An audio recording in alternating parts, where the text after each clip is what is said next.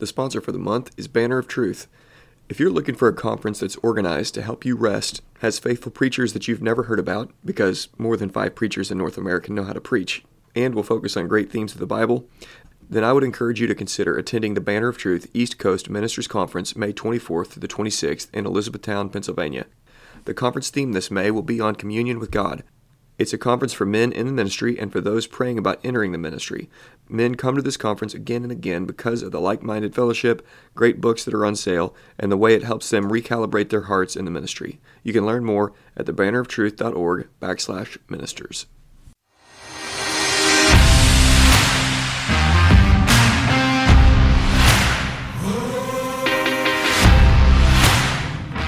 Welcome to the Shepherd's Crook podcast. The Shepherd's Crook exists to provide care, counsel, and resources for pastors. You can get more information at theshepherdscrook.co. My name is Jared Sparks, and I'm a pastor coming alongside other pastors, reminding them of the chief pastor.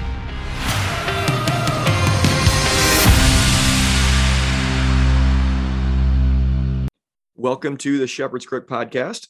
I am excited to talk to a new friend and brother from across the pond over, I don't know how, how many thousands of miles away, but I'm talking to my new friend, Oliver Allmand-Smith, today. And we're going to talk about confessionalism and Christian resistance, specifically a perspective from Reformed Baptist world. Oliver, I just want to thank you so much for coming on the show. How are you doing today, brother? I'm doing well. Thanks, Jared. It's good to be with you.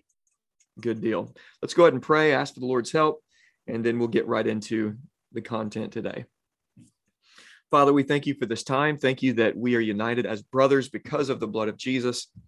I thank you for my brother Oliver and the hard work that goes into any kind of publishing, any kind of writing, any kind of research, especially on topics like this. When we look at Christian resistance in a specific stream of, of Baptist confessionalism, uh, there's a lot of difficulty that goes into that. So I thank you for his work uh, in this, and I pray it'd be a blessing uh, to many, and it would be helpful to us uh, as we are resisting in the West uh, tyranny, and we want to do that in a biblical way. We want to honor you and and do it in the way that you would have us do that, as we try to obey you over men. We don't want to be vigilantes. We don't want to seek vengeance. We want to honor you as we try to obey, as we shepherd our households, and as we shepherd your people in the church and then as we walk in our civil responsibilities as well. And so lead us, we trust that you will. It's in Jesus' name we pray. Amen.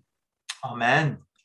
Oliver, why don't you go ahead and bring us up to speed? I'm interested to learn more about you, and I'm kind of in the same boat as many of my listeners here, just learning about you and hearing your story. So, why don't you go ahead and tell us a little bit about yourself, your family, and then what it is that you do?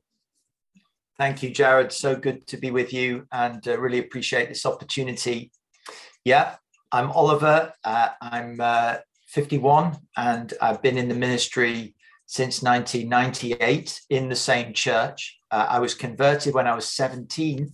My conversion experience actually took place in Chicago, of all places. Wow. Uh, when I was on a school uh, drama trip, uh, performing 12th night at a school in Chicago, and uh, got myself into a lot of mess and into a bad place. And the Lord was mm-hmm. very, very gracious to me. I've never had a problem believing in sovereign grace because um, I know the only reason I am saved is by God's sovereignty, and uh, I'm so thankful to Him for that. So, since He regenerated me and called me and saved me when I was 17, I've pretty much devoted my life to uh, ministry in one form or another from the earliest days. And uh, I was very thankful when the Lord, in His kindness, uh, saw fit to call me and set me apart for the ministry when I was 27, and uh, then to be ministering here in North Manchester, uh, where I've been all these years. I'm married to Alison. Uh, the Lord has blessed us with six children, and our eldest is getting married in a week's time. Uh, so we're very thankful to God for that mercy uh, he's marrying a lovely Scottish lady uh, up in Edinburgh next Monday. We look forward to that. Uh, two of my other sons are, are being prepared for the ministry, actually. One of them is studying with IRBS in Mansfield, and uh, he's doing some courses here in the UK where we've formed a partnership with the seminary to offer courses here on the ground. And men such as uh, Jim Renihan and Jason Montgomery are coming over and teaching for us. Um, and uh, so we're thankful for what the Lord is doing. Amen. So many wonderful things. One of the things I ask the pastors who come on is we want to hear stories of the internal and external call into ministry. And I would love to hear what that was for you. You said it was 27 uh, years old. You've been in the ministry since 1998.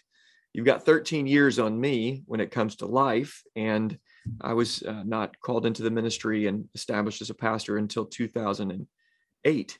So you do have a few years on me, but I would love to hear because each person's there's similarities to each person's call into ministry, but for each man, there's also some uniquenesses. So, what was that process like for you, both that internal process and then that external process uh, into ministry? Yeah, I appreciate the question, Jared, and I appreciate the distinction between the internal and the external. And of course, it is the same Holy Spirit who oversees both aspects of that. So they must both be found there. Um, internally, really, it was from my conversion when I was 17. Um, I, I, felt within that um, my life had to be devoted to the Lord in that particular way. Um, I'd always been quite garrulous, quite good with my mouth. And uh, I just knew that I had to use this for God. Uh, but it took a long time. I was arrogant. I was conceited. I thought I knew everything and I had to learn. I had to be disciplined. And wow, that was hard. Um, I did a lot of reading, a lot of study.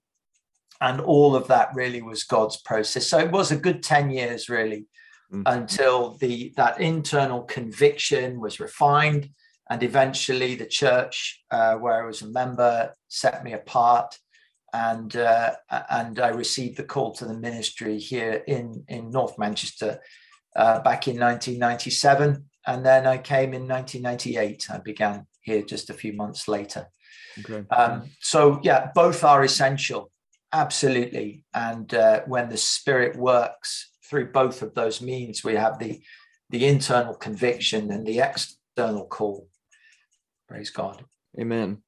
Well, I am uh, interested in your new work, and I've got the title here in front of me. I want to read it for our listeners, and then I want to ask you why this book, why this particular moment. I, I have some inklings as to why it would be in this particular moment, but I don't want to assume and impose that. So I want to spend some time talking about this. I also want to spend some time after that. I want to talk about some heroes of the faith that are in your neck of the woods. Of Martyn Lloyd-Jones, uh, my, just a hero of mine, and also Charles Spurgeon, who's a hero of everyone's, it seems like. And that's in your neck of the woods. And in your area, you do have a unique history of Christianity, of both strong I mean, it, there's just a rich history there, obviously. And then you guys find yourself in a particular moment now where so much of that is simply seems like remnants. It's you're you're building ruins that were there once upon a time spiritually and uh, trusting god to do that work. But before we get there broken wharf is the publisher and the working title or the title of the work is under god over the people the calling and accountability of the civil government a confessional perspective. And i am curious as to why this book and why this particular moment. Okay well we all know that uh, 2020 was a seismic year, and that's the right word to use, you know, earthquake. And, and it, it was pretty high on the Richter scale, wasn't it?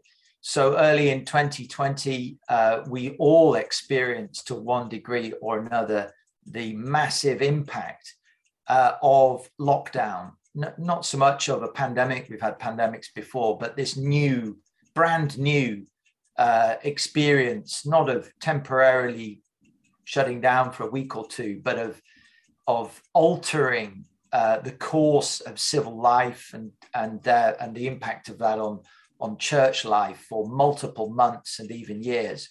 That began and it hit us like a freight train.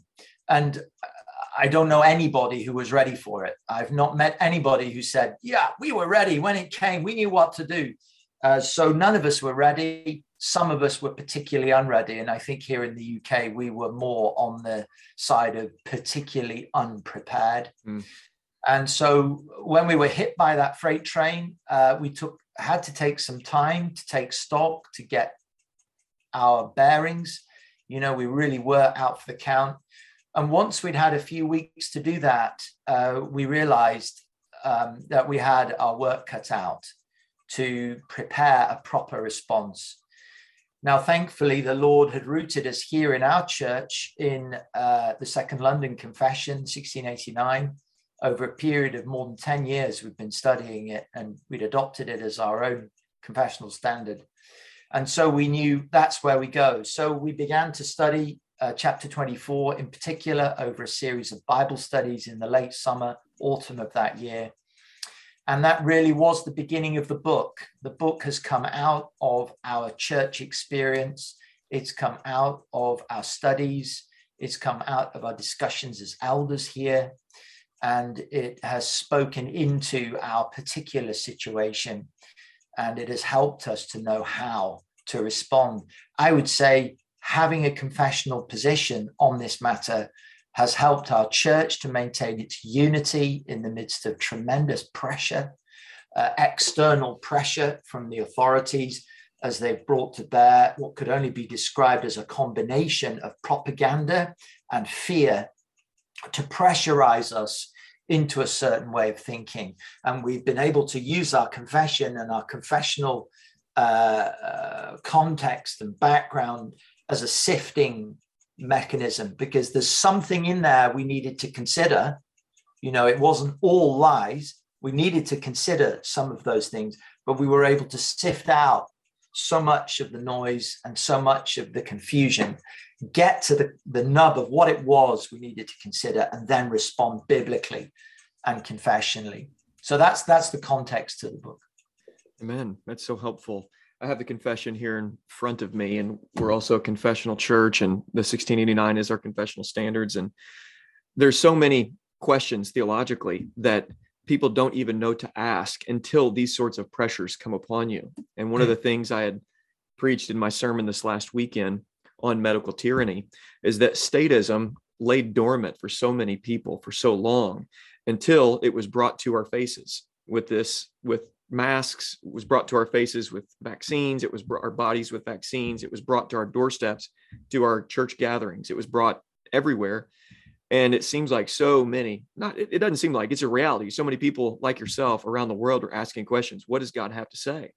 And unfortunately some of the responses from people have been so misinformed because of lack of confessionalism or whatever misunderstandings of romans 13 or misapplications of romans 13 first peter 2 and uh, I'm curious if this was the beginning stages for you as you guys were pressing into the confession, if that opened up Pandora's box, or if it, this was, let's run down the rabbit hole for a little bit. What were some of the historical works then that began to help form your understanding of this? And then even began to help you as you're writing this new work and as you put this work out. What were some of the historical works that helped you? Uh, and then maybe some of the modern works as well that there are limited supplies of modern works that address these issues but were any any kind of works helpful for you as as you were working through this and as your people were trying to navigate through uh, what's the biblical response to this? Yeah i think um, just just to give a little bit more clarity to our context and and our where we were when this hit us i think as a church we were ready for explicit state opposition to the church. Okay. We prepared ourselves for that. Even constitutionally, we had stated, look, if the if the government comes along and persecutes the church and tells us you must do this or you mustn't do that, and it's explicitly anti-Bible, then we're ready for that. What we weren't ready for was a whole state um, imposition on not just the church, but the whole of society. You know, we weren't ready for the state coming in and saying 20, 30 million people need to stay at home mm. and uh, we're going to ban you from leaving your homes. And that includes Christians, but it also, you know, includes lots of other people. We weren't ready for that. And, and that's really the, the clever nature of, of the way in which Satan has used this situation mm. to, yeah. to to uh, accomplish his uh, wicked, wicked objectives and cause so much harm as he's done to the churches. Coming to your specific question about where did we look for help, uh, I think the greatest help that we found was in the work that has been done on on the confession in recent days and you know hmm. a man like Dr. James Renihan and and his work Edification and Beauty, which looked into the the historic position of our fathers in the faith um, and, and why they took the stand that they did ecclesiologically mm-hmm. and you know and approaching our our attitude towards the state from our ecclesiological position because as reformed baptists we have a distinctive approach to church life and a, a, distinctive emphasis on the authority of Christ in the church. And therefore, if this if the if the civil authorities encroach upon that, then we are immediately alerted and we are responding in the way that we ought. And his work, I would particularly recommend that to, to your listeners, is called Edification and Beauty. And he looks into the historical context uh, and what our fathers in the faith meant uh, when they wrote what they did.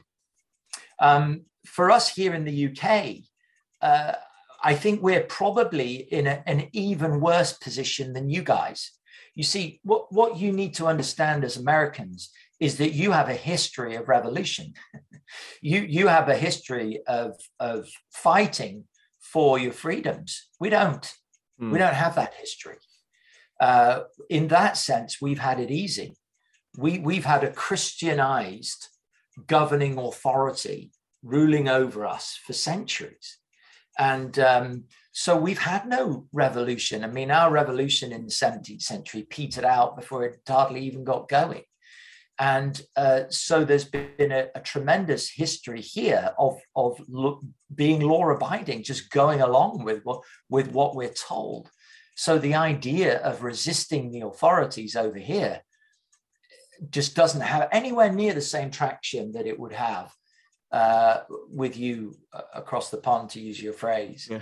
so I think that, that, that would be some general comments that make an answer to your question. Yeah, that's helpful. We, uh, you know, we were in similar situation, and I, I, admit that it is different. And I think for us here, there, there's so much compliance. There has been so much compliance. But as a for instance, I walk in to pay my property taxes in our county courthouse, and on one side of the metal detector, no mask is required. On the other side of the metal of the metal detector, mask is required. And in that moment, I have a decision to make of compliance to something that is unconstitutional in the sense that this is a violation of my conscience and this is a violation of the confession in Romans Romans 14 and this is where me and our family are at where we've decided to not wear masks and so I address the police officer kindly and say, I don't have to do that and resist and say, I will not do that. And they fortunately accommodated, came out to the other side of the of the metal detector and allowed me to pay my property taxes, which are way too high, by the way. That's another conversation. Um, and that sort of resistance is common here. And I don't know if that would be uncommon in your place, but uh, yeah, that would be that would be extremely uncommon here. That is my point, Jared. Mm, extremely common, even amongst believers.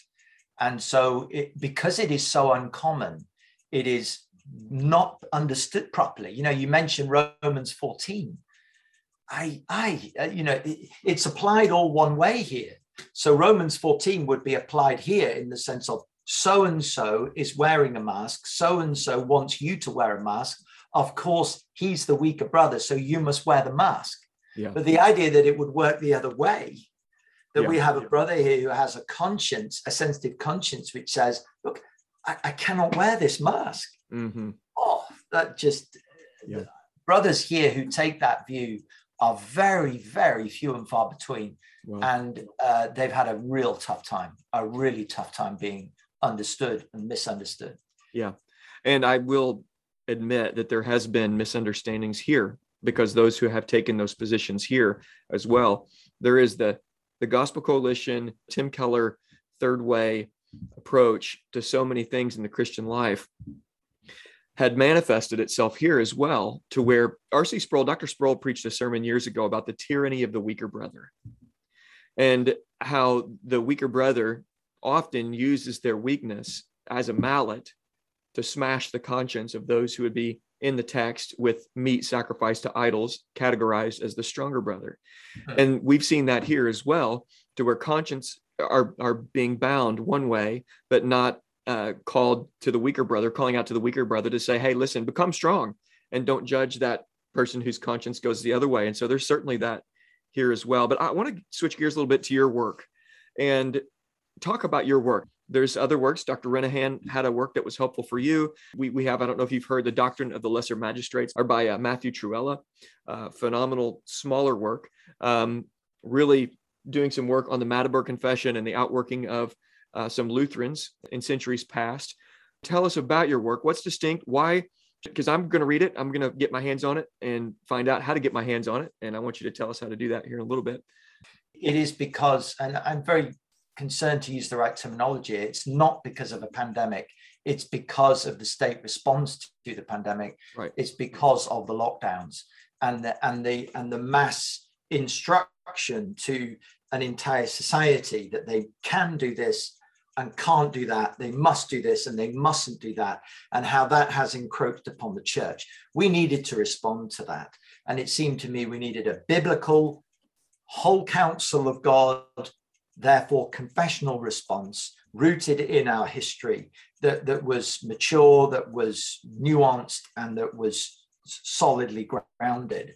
Uh, and that's really why w- we've put this work together. And I think here in the UK, uh, the response has been almost universal, not quite universal, but almost uh, of, of either acquiescence, some more reluctant, some less reluctant, some tremendously enthusiastic, uh, and some less reluctant, but nonetheless full acquiescence to what the state has demanded. And those that demanded and those who have resisted have been a tiny tiny group. And and that tiny group has been marginalized as extremist as uh, unloving as unwise as uh, causing harm as you know uh, giving the church a bad name and all these kinds of things and I, and I just think it's been incredibly imbalanced and, and we've had a very, very naive response. So the work that I've put together is basically structured in the following way. The first three chapters look at the accountability, the calling, and the power of the civil authority. So we, we look at the whole question of what is the civil authority, why does it exist, and what is it there to do? Hmm. Uh, we, we look at those questions. We see how God has appointed the civil authority. We see how the civil authority is therefore answerable to God. Amen. Its power comes from God and it is under God, uh, just as any authority across the, the kingdom of creation is under God. Nothing yes. Amen. outside of, of God's authority and control. So every civil authority will answer to God. It only exists because God has willed it its work and its functionality is defined by God. We look at what the civil authority should be doing. So many Christians are totally ignorant. If you were to ask most Christians, what is the role of the civil authority? They'd probably say something like education, health, and economy. Well, wrong answer. Wrong yeah, answer. Right. That, that is not the role of the civil authority under God. It the role, the primary, the primary function of the civil authority is to establish the rule of law, it is to establish peace and order, it is to punish what is evil and to reward what is good. Yes, and it has amen. been given, and this is my chapter three, it has been given the sword in order to do that. It hasn't been given the sword in order to educate people. It has been given, and, and to punish people who disagree with it. It's been given the sword in order to reward the good and to punish the evil, and particularly to defend the vulnerable and the weak. Mm. So, for example, when a, a civil authority lo- launches an all out war with the sword on the most vulnerable in our society, i.e., the unborn, yeah. we, we have an immediate, massive problem with that civil authority. We should question everything that it then goes on to say and do because it, because it has failed in its most fundamental responsibility under God in a, in, a, in a massive way, in a seismic way.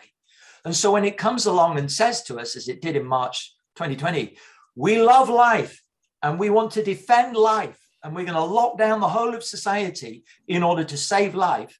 And at that very moment, and this is what happened over here in the UK, it brought in the most liberal abortion laws ever, because here in the UK, in March 2020, our government made it possible for women to obtain pills through the post to slaughter their children in the womb in their own home without even visiting a clinic, without even seeing a doctor. And that law has now just this last week, it has just been made permanent, having been told two years ago that it would be temporary for the pandemic only.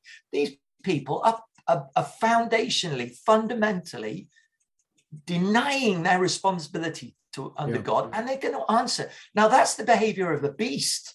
Yeah. Look at Revelation. Look at Daniel. Yeah. That's the behavior of a monster. It's not the behavior of this kind of, as we as we're told, some kind of neutral group that is doing its best. No, these are people who are suppressing the truth. Yeah. And denying and undermining and failing in their primary responsibility. So that's my first three chapters. I'll take a breather there, and if you want. Yes, well, I love I love seeing the passion because that is the primary role: is reward the good, punish the evil.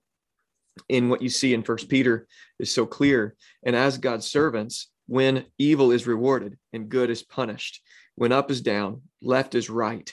God's people with this prophetic voice, you know, it sounds like you've been informed also by Sphere Sovereignty and Abraham Kuyper and the understanding that, at least in some sense, uh, with that way of thinking, that God's word is authoritative over the state, whether they recognize that or not. We have an obligation, as John the Baptist spoke to Herod, for us to speak to civil authorities and say, You are God's servant. You must act like it. And I see within you, which I love to see, is you, you have your inner American patriotism rising up inside of you of the Black Robe Regiment in the Revolutionary War to say, Pastors, churchmen, you've got to see this. And if we don't speak with a prophetic voice and let them know to bow their knee to King Jesus now or before it's too late, then we are the ones that are advocating our role as God's ministers and churchmen. And so I love those first three chapters. I can't, I can't wait to dig in. And I love to hear this. I, I want to ask so far before we get into the rest of the book. Okay, how's this being received? How are your brothers? How are the churchmen there who have gotten this hand, this book into their hands? They've opened it up, cracked it open, and if you are amongst the minority, do you see this being res- responded to positively or negatively or kind of this general ambivalence? What's the response? Well, yeah, we're slightly ahead of the game, Jared, because the, the book is not actually published yet. Okay. It's out, it's out next month, May. Okay. Uh, it's just going to the printers now, I think. So we, we wait to see what the response will be. But I suspect that the response will largely be uh, unfriendly. Mm. Um, I suspect that it will largely be um, questioning and undermining, really, uh, uh, of the points that I'm trying to make. But I hope that it will open up a debate, and I hope that it will stir up uh, many to think more clearly about these things. And I do hope that by rooting it in our confessional uh, history, um, that that men will will think, okay, so this is what our fathers in the faith taught, uh, and they lived through troubled and difficult times. Uh, we we perhaps need to give this more careful consideration, and mm. I think that point that we've made, perhaps we could develop it about the motives of ungodly civil magistrates really does need to be emphasized the, the idea that, that a civil magistrate can be neutral, if we could put that around it, that they are at, operating in some sort of uh, moral vacuum where morality is not the issue and mm-hmm. we're just trying to do the best we can, it is, is profoundly unbiblical, isn't it? Yes. Any man, and that includes any civil magistrate, is either loving the truth, seeking the truth, promoting the truth and therefore loving the good, seeking the good and promoting the good, or he is denying the truth, denying the good and suppressing it. Just yeah. look at Romans 1. Yeah. You can't miss that point. So if our civil magistrates are denying what is true and suppressing what is good, punishing the good and rewarding the evil, Isaiah 5:20. If that's what we've got on our hands, then we need to respond accordingly. Amen. That I think is where so many Christians have just naively meandered along, going along with, with the, the civil authority to the great harm of ourselves and our churches. Yeah, Oliver, it's interesting. The secularists and the statists are puritanical in this sense. They really believe that their worldview is the standard by which everyone should bow the knee. Hmm. They believe it's pervasive, it's all inclusive. They are evangelists and proselytes for their religion, and they demand Christian churchmen, they demand Christians everywhere to bow their knee to their religious presuppositions, and it's pervasive. And Christians, on the other hand, have lost this worldview understanding. We've we've in large part here, and it sounds like there, somehow or another in politeness or in the understanding of, of God's word that's been diminished or minimized, believe that the authority of God's word stops after the ecclesiastical sphere, hmm. that God's word is authoritative in the Christian home, God's word is authoritative in the church. But then we let secularists and statists tell us what to do in the public square. And we have to recover this understanding of God's word as the authority everywhere. I mean, that's what the statists and secularists do with their religion. And yet we have God's word that's uh, binding for everyone and uh, over the authority of, of everyone. And so I, I, love that you're doing this work. Do you see that? I mean, do you see the secularists, the statists? It is a religious underpinning. It's not just this, uh, um, uh, you know, neutral secularism. With, without doubt, without doubt, Jared. And if we use the, the, the phrase worldview, then our worldview directs every thought we have and every choice we make and every action we take. Uh, and so, what we see our civil authorities doing now in terms of destroying marriage, in terms of ruining the family, in terms of actively engaging to deny and defy anything that God's word teaches about morality and righteousness and what is good and what is true, then really, it, it, if we're not awake to that, what, what yeah. does the future hold for us? Yeah. We, we, you know, our churches are done for. And, mm-hmm. and that's where this whole question about about the lockdowns comes in. Does does the civil authority have the right to criminalize worshippers? Because that's where we've been in the UK. Gosh. We, have been in a situation where if you go to a building where worship is taking place, you will be accused of a criminal offense. And in November of 2020, we were actually in a position where the government was saying you can go to a church building to run a food bank, you can go to the church building to run a support group, you can go to a church building to do what we believe as the civil authority is the priority, which is caring for the body. But if you go to that church building to worship God, then we will criminalize you. Now, at that moment in November, it all became so very clear to, to, to those who wanted to see it exactly what the agenda was. And uh, I think the fact that even then, so many Christians, evangelicals, and many even Reformed people were still sleeping, it, it, it's shocking, brother. It is. And we need to wake up. We um, do, we do. And from somebody, you know, again, from from over here, there were many that did lock down and we didn't get to that point we did see some of that in canada with dr james coates with with tim stephens uh, if you're familiar with those cases at all up in Calgary and, in Alberta, Canada. And uh, Dr. Oh, yeah. Joe Dr. Joe Boot and the Ezra Institute experience they they experienced similar kinds of pressures. Where we're at, we didn't experience that kind of thing locally where we where we are. Uh, I called the city mayor up and said, "Here's what we're going to do. We're going to keep meeting." And I wanted to let you know, and we have police officers in our church, and we gathered and told people this is what we're going to do and fortunately we didn't have that pressure but what does it take for acts 529 to rise up inside of us to stand alongside of peter and look with shoulders squared and eyes to eye and say we're going to obey god over man god tells us to gather if you tell us not to gather we will disobey you and we will obey god we will go and we will gather. We will greet one another with a holy kiss. We will pray on the sick. We are not allowed to social distance as Christians. Sorry, we cannot do it. And churchmen have to see this. I mean, Oliver, you have an obligation, and fellow churchmen there. There, if anyone over in the UK is listening to this, biblically speaking, we as pastors, as churchmen, have to touch the sick. We have to draw near. We cannot social distance.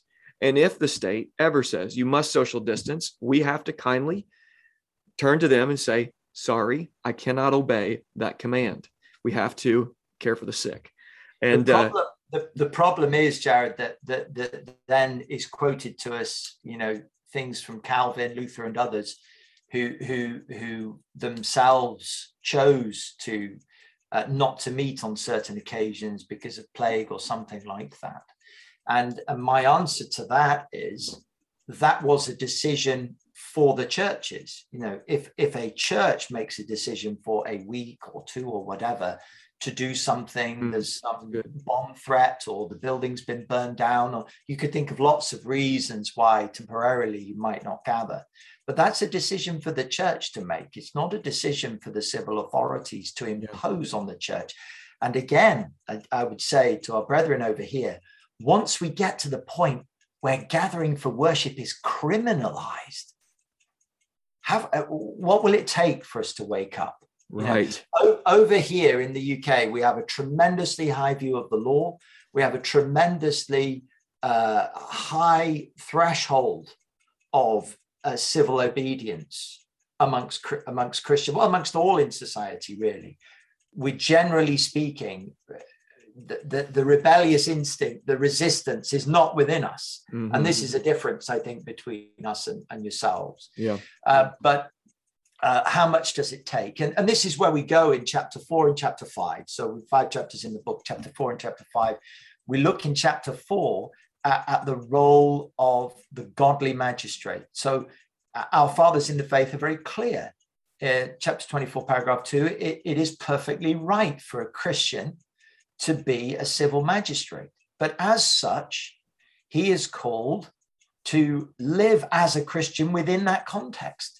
He can't, he can't, as you said before, he can't leave his Christianity in the church and in the home and then come out right. into the civil realm and just be, quotes, neutral. There is no neutrality.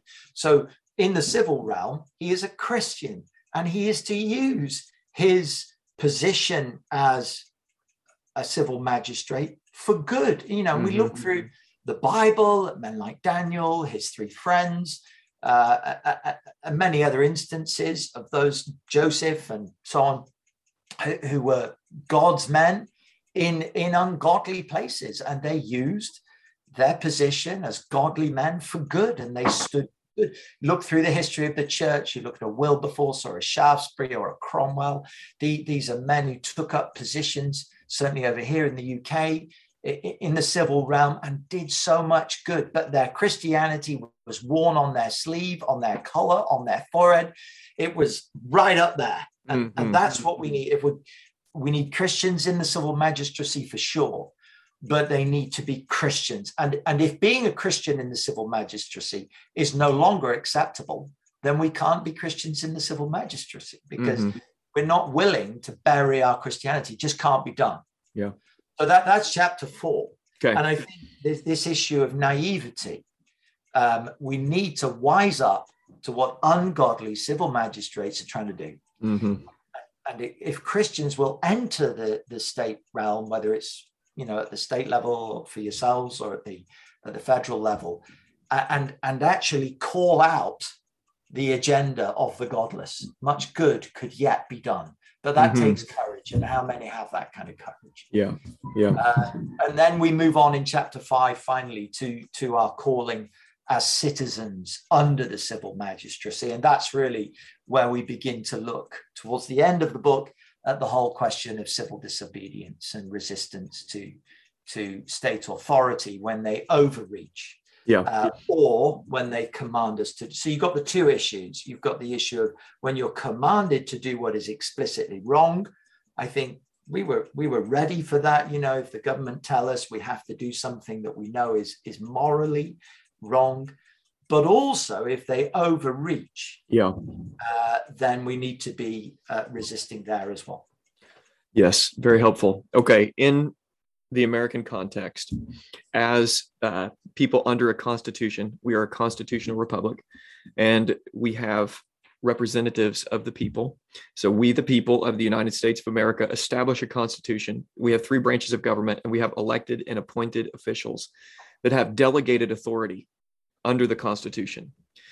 For us to honor the governing authorities or submit to governing authorities, Romans 13, or to honor the submit to the human institution we're a part of, First Peter 2, to the emperor as supreme and to those governors sent by him to punish the evil and reward the good. For us to do that, the human institution we are a part of is a constitutional republic. The emperor that we have is not the president or state governor, it is our constitution established by the people, meaning each American citizen is a politician. We have governing responsibilities as citizens of this country. And we have to wake up to that. In England, where you're at in Manchester, okay, what, what is supreme there? I'm curious. Is it British common law? Is it, how, how does that work? The human institution you're a part of, as, as a citizen of Great Britain, what are your obligations, your citizen obligations? Yeah, we probably don't have time to to explore that in full because it is just so complex over here. Okay. We don't have a written constitution, Jared. As I mean, your comment there would indicate that you you understand that. So we're not in the same position uh, as you at all. Mm-hmm. And yes, it is British common law, but the, the the relationship between the judiciary, which is responsible for enforcing the law and then the legislature, which is responsible for making the law, and then the executive. And that's really where, where the gray area comes in for us. So the role of the, of, of the judiciary is clear. They are there to enforce common law, and common law is the result of centuries of, of judgments that are made over time. You know, that's why every new judgment impacts on the nature of our law because we don't have a, a, written constitution. That's the judiciary. Then we've got the legislature, the parliament meets and makes the laws. But then you have the executive, which is a subset of that legislature. It's the government of the day. Okay. Uh, and and they they have the responsibility for kind of overseeing, as it were, okay. Uh, this whole process under the Queen. So the Queen is a constitutional head of state. She doesn't uh, interfere. It, it, she, she, she's purely a figurehead. Uh, but, but her government, then, the executive, uh, as for us, Boris Johnson and his cabinet and the Conservative Party at the moment, are then responsible for the daily government of, of, of the nation. So that, that's how we are constituted. It, okay. It's obviously very different to yourselves. And my concern over here is that we as citizens are holding our executive to account for the way that they behave. Yes. And are, as you said earlier on, as ministers, it's our job to make known to our people and then through them to the society at large, including the governing authorities, what the Bible teaches uh, uh, about the responsibility of the civil authorities, and we need to hold them to account. So there's there are movements over here. We write to our members of parliament, we write to our prime minister, we we we we make known uh, the position of the church. This is an important uh, thing to do, but it would work differently, really. Okay. Well, even though that does work differently, the principles that are the same under any government system would be Acts 5:29, obey God over man, even if that is Nero coming to the early church and saying you must or you shouldn't obey God over man. And then also, no matter what government system, they are all under God and held accountable according to God's law. Would you agree with that? 100%. That's the Absolutely. title of my book, Under yeah. God, over under God. So we, we, we, the people, are under the civil authority, but only insofar as they are under God. So Amen. the civil authority ever takes us anywhere that is against God, then we have the responsibility to resist them. Yes. To say, no, we are not going there with you because that is against God. Now, it's important to make the distinction. You you you mentioned earlier on in this podcast about uh, going paying your taxes. Now, you might think that the taxes are too high, but the scriptures are very clear. You just jolly well got to go and pay them. Mm-hmm. Um, but if that same government that is that is enforcing those taxes and you have to pay them then says to you and by the way we require you to send your children to these state institutions to be educated by us according to our worldview then you say no because mm-hmm. that's not your yeah. god has not given you that authority so we need to draw these lines and and christians are so ignorant they're so yeah. ignorant they just yes. don't understand these things they haven't thought them through so that's really what i'm trying to do in the book is to is to get us to think again at a very basic confessional level what does the bible teach about these things let's think about it yeah, that's good. Hey, how are we doing on time? Because I have a couple other th- fun things I want to talk to you about. Are you are you okay on your end? I'm okay. Yeah, you okay. carry on. Okay, let's do this. This has been a great conversation. Riveting. At the end, I want you to tell everybody where they can get the book. I mentioned talking about Lloyd Jones and Spurgeon, but I want to not do that. And I want to tell you about in the 17th century, there were five Sparks families that came from England to the New World. Okay, here we are. Now they're in uh, America, and there's Sparkses all over the, the country. So that's that's my lineage is, is England. My mother's side is Wales, and so the family tree goes back and we've been able to trace that back. All right. Now our country went through Appalachians, just country folks. We're just country folks. Now we settled and my family lives in Southern Illinois, uh, which is a big difference from Chicago. You being in Chicago, no, five and a half hours south of Chicago is where we live. I'm interested to know this is a, just a, a fun piece of this discussion the perspective on the American Revolution. I, and I see the American Revolution as something massively different than the French Revolution. In fact, the American Revolution, from what I've understood, and I'm curious to hear your thoughts, was a lawful resistance and defense against opposition that was lawless according to all, their own to, to Great Britain's own common law. From your perspective, with this history of resistance that you see in America, was it a lawful or unlawful and this is just for, for, for kicks and giggles here was it lawful or unlawful historically? Because at one point john macarthur said the american revolution was unlawful and it was a violation of romans 13 he has since you know stepped back on that. What's your perspective being in manchester and on that side? Yeah i think your contrast with the french revolution jared is very helpful. Um, so if we look at the french revolution clearly that was unlawful.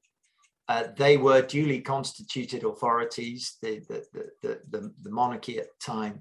And not only was their resistance uh, unlawful, but the way they went about it, I mean, it was, it was a horrific, unjust bloodbath, uh, the French Revolution.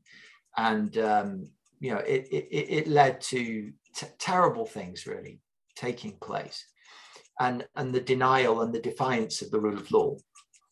I think what you have in America is something extremely different because remember that the, the, the, the first people who went and colonized America were from Britain. Yeah. Um, and, and why did they go? Uh, they went because they were deeply unhappy uh, with the um, situation in the motherland, in the homeland, and they wanted to begin a, a new life and a new way of, of, of, living.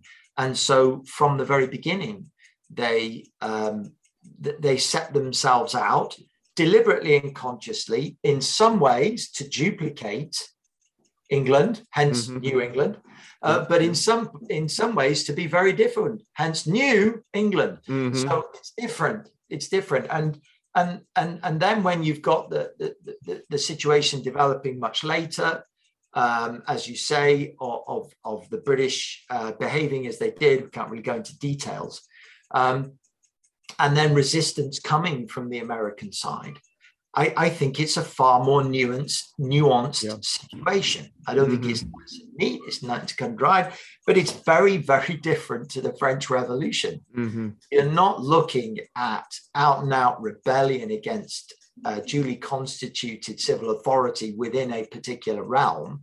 You're looking at a, a, a realm that is thousands of miles away. And remember the difference and the distance back in those days was so much greater. Right. Uh, trying to maintain its control over a people who've established themselves in a, in a completely different way, you know, mm-hmm. a wanting from the very start. to, to live out their life religiously, constitutionally, practically in a different way.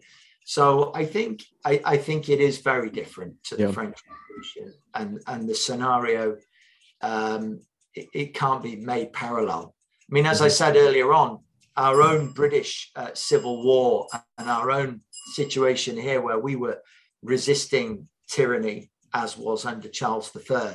Again, that that's another different scenario. Uh, and so the whole British situation of um, the concept that the king could be guilty mm-hmm. of treason against his own people, that that was a big moment over here. And mm-hmm. again, I don't, I don't think that was a nice, simple, cut and dried scenario. Yeah. So I would say it's nuanced here in Britain, over there in the States. The French Revolution is is just a horrible bloodbath. Yeah and, and it's just in defiance of the law. I think that's very different. Sorry to any French listeners. No, yes, yes. Sorry, French listeners, uh, but history is like that. History is uh, nuanced and angled, and and uh, we have to realize that God is sovereign over that. And there's so many questions about history that are tough and knots that are tough to untie. But this has been a lot of fun. I have really enjoyed this conversation. Uh, we need to wrap this thing up. We've been going for a long time, and I want our listeners, I don't know if there's stateside, United States side uh, distributors of the book. What's the best way when the book releases next month for us to get our hands on it and read your work? And then for those that are where you're at, what's the best way for them to get the book when it releases? Yeah, so we're actually in discussion, or Broken Wharfe is in discussion with uh, a potential distributor in the States, but that's not yet um, established. Broken Wharfe was only launched in January of this year. Um, so the best way to get a book is to go on the website, brokenwharfe.com, W H A R F E. Uh, and the reason it's called Broken Wharfe is because that is the location in 1689 on the River Thames uh, where the men met to uh, adopt the confession um, and, and to uh, sign up to it. So that was that was the location. Um, and, and you can pre-order there, and it will be sent to you straight to your doorstep over there in the States for very minimal shipping. Um, so just go on the website and place your order.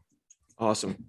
Well, thank you so much. We have been talking to Oliver Alden Smith. And did I get your name pronounced right at the end there? Uh, pretty good. Pretty, pretty good. good. Okay. Well, thank you so much for coming on the show, Oliver. This has been a lot of fun. Thanks for having me.